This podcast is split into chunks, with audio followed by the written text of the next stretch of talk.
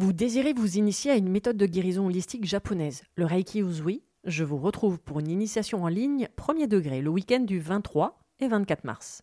Découvrez les super pouvoirs que vous avez dans vos mains, comprenez comment fonctionne l'énergie du point de vue holistique, mais surtout, partez à la découverte de vous-même avec de nombreux exercices à portée de main pour apprendre à vous connaître et surtout prendre soin de vous.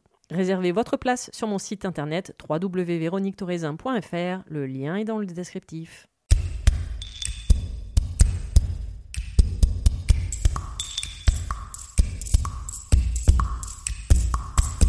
Bienvenue sur le podcast Mise en lumière holistique. Ce podcast a pour but de rendre accessible et surtout compréhensible le développement personnel, l'univers de l'énergétique et la spiritualité. Mise en lumière holistique est là pour vous apporter des clés de compréhension dans votre cheminement intérieur spirituel. Des clés pour avancer, comprendre et œuvrer sur vous-même. Je suis Véronique Thorezin, coach, mentor et thérapeute holistique antique. Et c'est la maladie, une sclérose en plaques, maladie neurologique dont je suis atteinte depuis plus de 15 ans, qui m'a permis de découvrir et plonger dans le monde énergétique il y a plus de 10 ans maintenant. De par mes propres expériences, mes connaissances acquises, mes compréhensions qui sont devenues aujourd'hui mon expertise, je vous accompagne avec ce podcast pour un moment de partage, afin de vous permettre de transformer votre monde intérieur et votre vie pour retrouver votre pouvoir intérieur et votre souveraineté.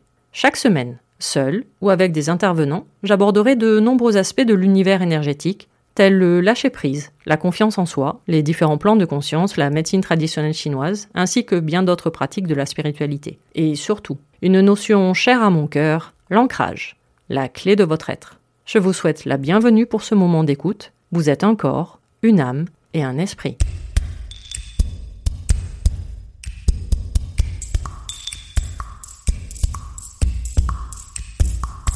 Avant de commencer ce nouvel épisode de la série des blessures de l'âme, je voulais vous parler des soins audio hypnoméditatifs que j'ai créés pour chacune de ces blessures afin de vous accompagner dans votre bien-être et votre cheminement intérieur spirituel.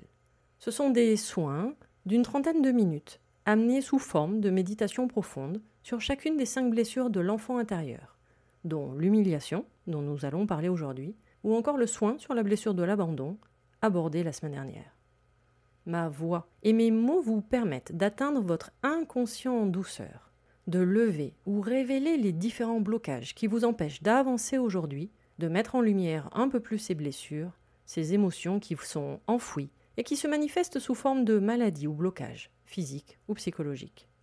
Ce sont des accompagnements thérapeutiques à toutes vos pratiques spirituelles ou coaching énergétique.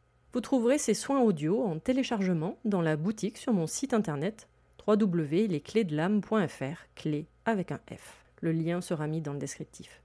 C'était la minute pub, sponsorisée par moi-même. Allez, on commence. On commence ce nouvel épisode du podcast Mise en lumière holistique.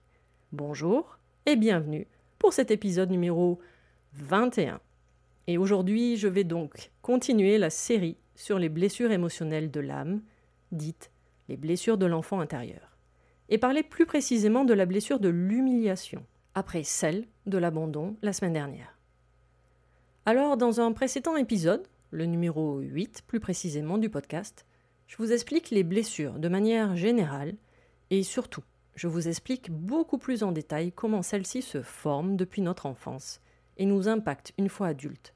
Je vais appuyer tout mon propos dans ces différents épisodes sur le livre de Lise Bourbeau, mais également sur mon expertise en tant que thérapeute et les retours des accompagnements en coaching que je pratique depuis 7 ans maintenant. Donc petit résumé rapide. Les cinq blessures de l'âme. L'abandon, l'humiliation, l'injustice, le rejet et la trahison se forment dès votre enfance, entre 0 et 7 ans, selon la blessure, par mimétisme ou effet miroir, comme vous voulez, vis-à-vis -vis de l'un de vos deux parents, soit la mère, soit le père, et même parfois les deux.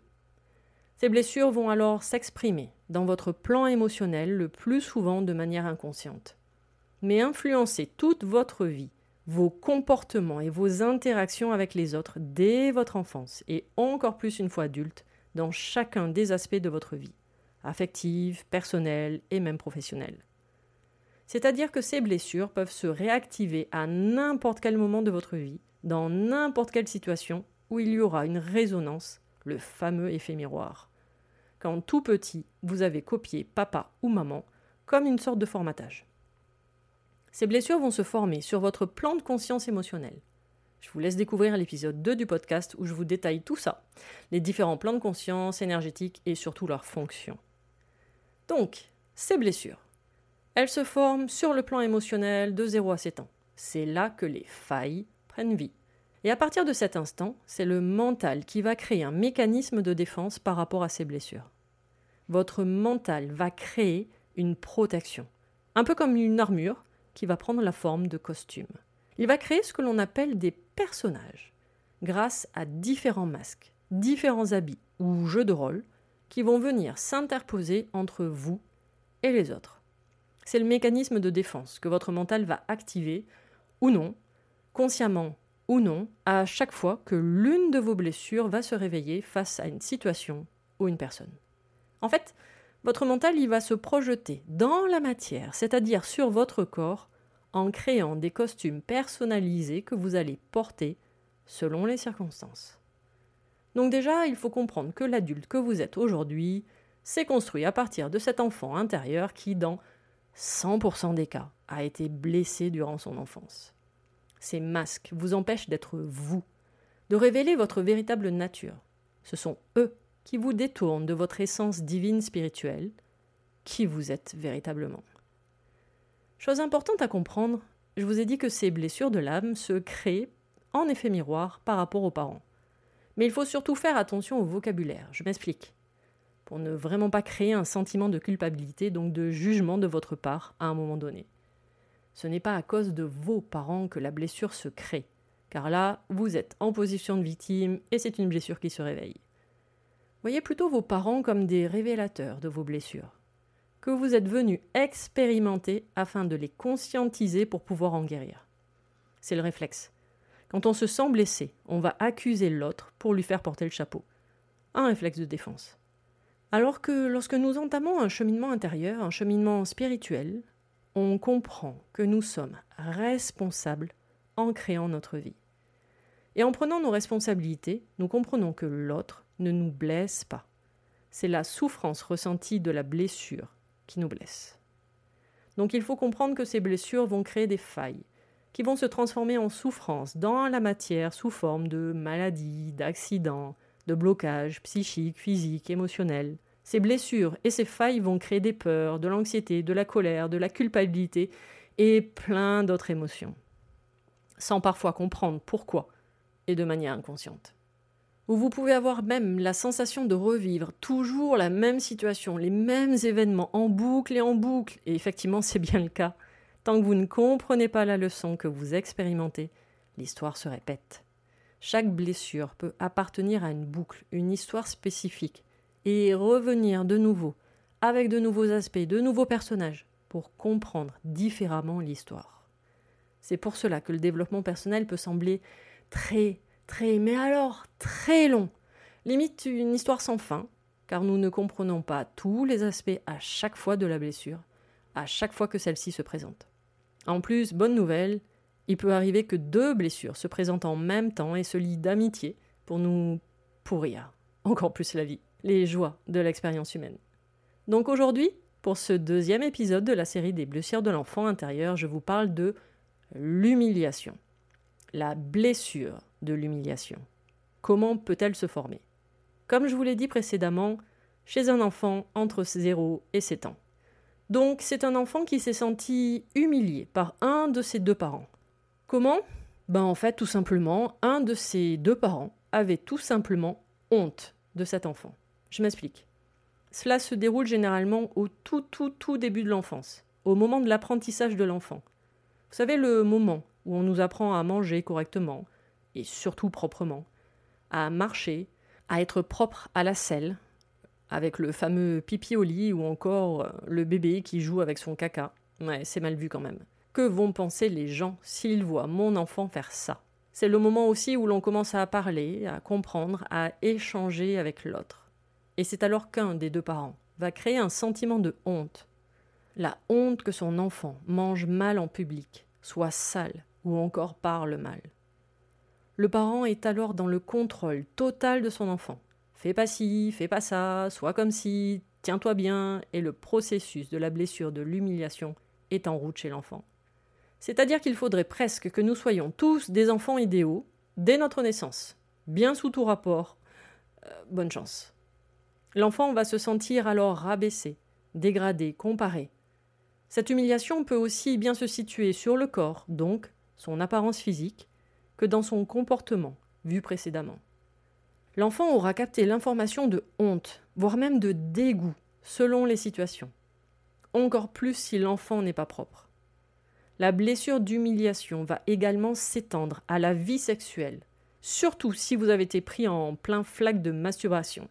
Une honte peut s'installer plus tard.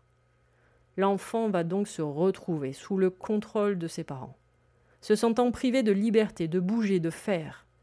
Comme ça, en restant figé, vous êtes l'image de l'enfant parfait. Bon, on va pas se mentir, la blessure de l'humiliation, c'est principalement avec votre mère qu'elle se crée. Donc il faudra envisager à un moment donné de votre cheminement spirituel, dans 100% des cas, de travailler sur votre relation maternelle. Le masque pour éviter la souffrance créée suite à cette blessure de l'humiliation, c'est celui du masochiste. Je m'explique. En fait, la personne masochiste va rentrer un peu plus dans le processus d'auto-sabotage ou d'auto-flagellation, à cause principalement de ce sentiment de honte, de se sentir coupable, donc en s'accusant facilement. Le masochiste peut s'occuper des autres, en prendre soin. Il va donc se charger de tâches qui ne lui appartiennent pas, en mettant ça en plus sur son dos. Il va se créer seul des contraintes et des obligations, pouvant en plus se plaindre de cette situation sans même se rendre compte bah, que c'est elle, elle-même, qui s'est placée dans cette situation. En plus, le masochiste peut créer une situation totalement aberrante. Je m'explique. En se sentant totalement indispensable dans la vie des autres. Il peut les rabaisser, car il n'y arriverait pas sans lui. Vous voyez où je veux en venir? Il se place lui-même dans la position du bourreau, c'est-à-dire en humiliant les autres, car il est indispensable à leur vie, alors que celui-ci pense tout simplement être leur sauveur. C'est l'histoire de l'arroseur arrosé, ou plutôt les rôles du bourreau sauveur dans le fameux triangle de Cartman de la manipulation. Faut vraiment que je fasse un podcast sur ce sujet. Accuser l'autre est tellement plus facile. Prendre la responsabilité de quelque chose qui ne lui appartient pas et de s'en blâmer, dixit Lise Bourbeau. La personne portant le masque du masochiste doit donc apprendre à prendre moins de place dans la vie de son entourage, même physiquement. Une relation très particulière peut se mettre en place avec sa mère, un lien fusionnel inconscient, où il doit être l'enfant parfait dans ses yeux. Et celle-ci continue à avoir une emprise sur son enfant, comme si sa propre mère devenait un poids lourd sur le dos de la personne humiliée. Par effet qui se coule, la personne va développer un dos bien solide pour supporter tout le poids. La personne masochiste éprouve de la difficulté à s'exprimer, car elle a honte ou peur de mal s'exprimer. On lui a tellement reproché enfant, du coup, elle ne sait pas non plus exprimer ses besoins et ses envies. Tout est gardé en elle, ou même pire, dans la famille et le cercle familial uniquement. Voilà comment se créent de jolis secrets honteux de famille. Ceci est ironique évidemment. La personne blessée et humiliée va également créer un sentiment de honte lorsque celui-ci prend du plaisir ou accomplit ses désirs. Je vais vous prendre un exemple pour l'illustrer. Instagram, c'est mon réseau social favori. Et en mars, je vois en story quelqu'un prendre un café en terrasse et nous partager son bonheur. Ce qui se ressent vraiment hein, dans la jolie photo. Et juste après, la story suivante, bim, la personne écrit un texte d'autoflagellation. Oui, moi je profite tranquillement de mon café en toute insouciance, tandis que dans le monde, certains meurent sous les bombes, faisant référence à la guerre en Ukraine. Voilà un exemple flagrant de blessure d'humiliation. Parce que oui, la personne portant cette blessure est hypersensible. Alors dans mon jargon, ça veut surtout dire tout simplement une personne sans ancrage. Et donc cette partie sensible fait qu'elle ne veut pas blesser l'autre. Elle ne veut pas les rendre malheureux. Parce que sinon, elle va culpabiliser et sentir le besoin de prendre en charge la responsabilité du malheur qu'elle vient de provoquer chez l'autre. Seulement en faisant ça, le masochiste se coupe totalement de ses propres émotions, de ses propres ressentis, de ses propres besoins. C'est d'ailleurs le roi ou la reine pour ça. Il sait se faire souffrir en ne s'écoutant pas, alors qu'il est parfaitement conscient de ses désirs. Le masochiste se coupe de ses propres besoins. Il est très doué pour dire ou faire pour les autres ce qu'il n'est pas capable de faire pour lui-même. Face à certaines situations, la personne se sentant impuissante peut même se retirer, comme si elle fuyait, pour ne pas souffrir, et ensuite va revenir pour avoir les explications, ou même les blâmes et les remontrances, dont elle va facilement par la suite se rendre coupable. Toujours le même cercle vicieux. Le masque du masochiste est rieur. Oui, oui, oui, il est très doué pour faire rire les autres, et même rire de lui-même. Très drôle, très expressif. Il peut même se prendre pour cible, en se rabaissant, en s'humiliant. J'étais très douée à ce jeu-là, adolescente. Surtout quand cela concernait mon poids.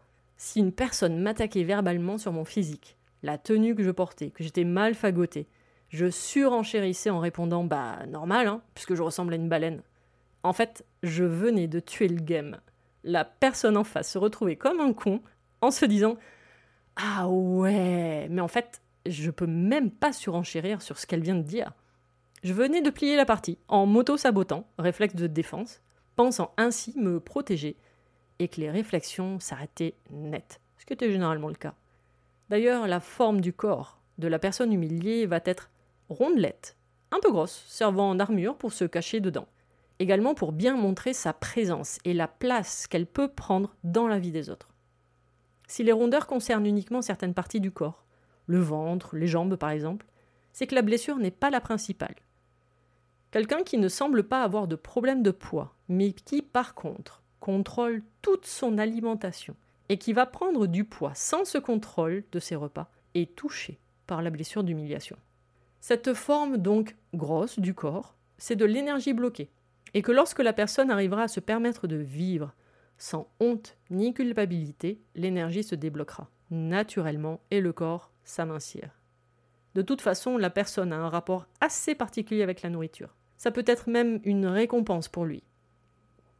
L'apparence extérieure a beaucoup d'importance pour le masochiste, même s'il ne donne pas cette impression. Sa façon de s'habiller parle pour lui, en privilégiant des vêtements près du corps, laissant apparaître les bourrelets. Alors qu'en son fort intérieur, la personne aime les belles pièces, rêvant de beaux vêtements, mais ne se le permet pas, une forme d'auto-sabotage. Note à moi-même. Pour guérir, achetez donc des vêtements de qualité, à la bonne taille et à mon goût. Pas du style, c'est bon, ça fera l'affaire vu ce que j'en fais. Liberté. C'est le mot de la personne portant la blessure de l'humiliation. Être libre, c'est pour lui ne rendre de compte à personne, avec cette sensation de n'être contrôlé par personne, faire ce qu'il veut quand il veut. Comme elle était contrôlée toute son enfance, bah, elle se défoule une fois adulte, pensant ainsi sortir du giron familial. En fait, c'est souvent l'inverse qui se produit. Se sentant totalement libre, la personne peut aller dans les excès, ne sentant pas ses limites. La personne mange trop, boit trop, en fait trop, aide trop, travaille trop, dépense trop, parle trop, et le plus drôle, si je puis dire, c'est que la personne va actionner un mécanisme d'auto-sabotage, même dans cette pseudo-liberté. C'est-à-dire qu'un sentiment de honte va se créer chez la personne.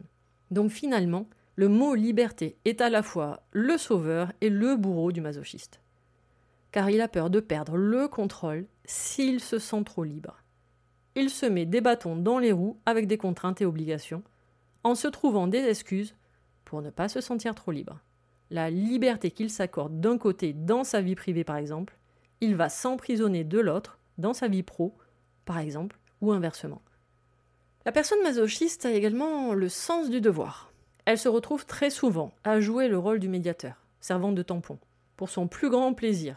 Comme ça, elle peut tout arranger, et tout le monde est heureux après la personne masochiste va toujours trouver le moyen de se retrouver avec des personnes, principalement le conjoint, et dans des situations qui vont lui faire honte.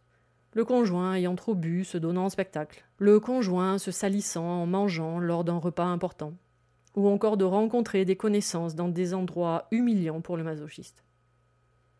La sexualité est un sujet tabou pour la personne humiliée, car elle a associé le sexe à des tabous de la honte, de la saleté, à du dégoût, des saloperies, avec parfois même un aspect religieux sous forme de péché.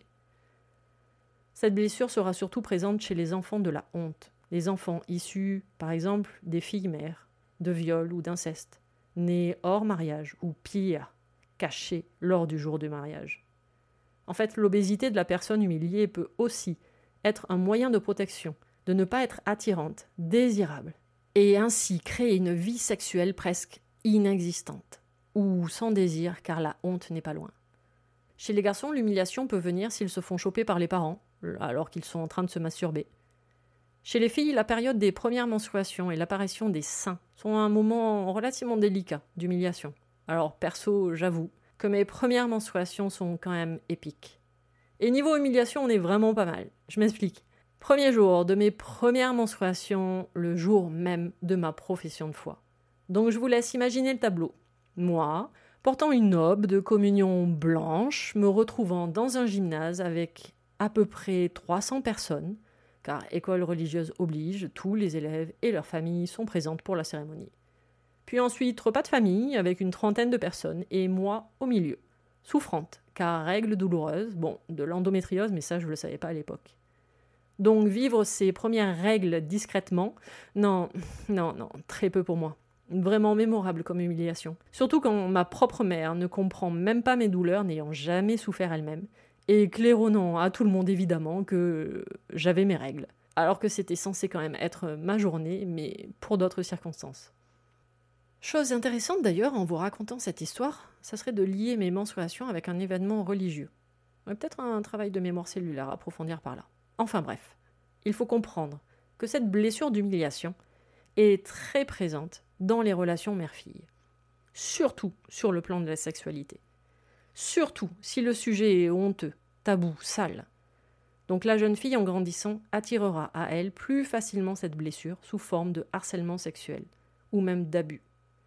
Donc si je peux me permettre, chère femme, à toutes les femmes, Commencez à comprendre la blessure d'humiliation qui se cache sous vos combats et vos luttes. Regardez à l'intérieur de vous vos failles plutôt que de les pointer à l'extérieur.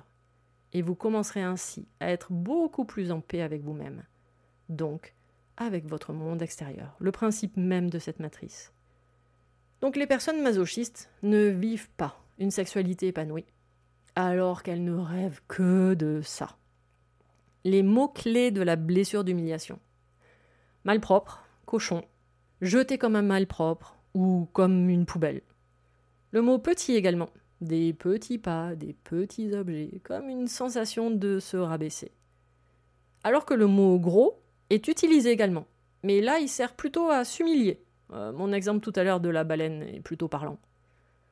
Les mots être digne ou être indigne, qui consistent tout simplement à souffrir, mais dans le silence. Vous savez, le fameux je garde ma dignité en toutes circonstances. Alors que la personne vient de s'éclater au sol et se relève en se recoiffant comme si de rien n'était, la tête haute.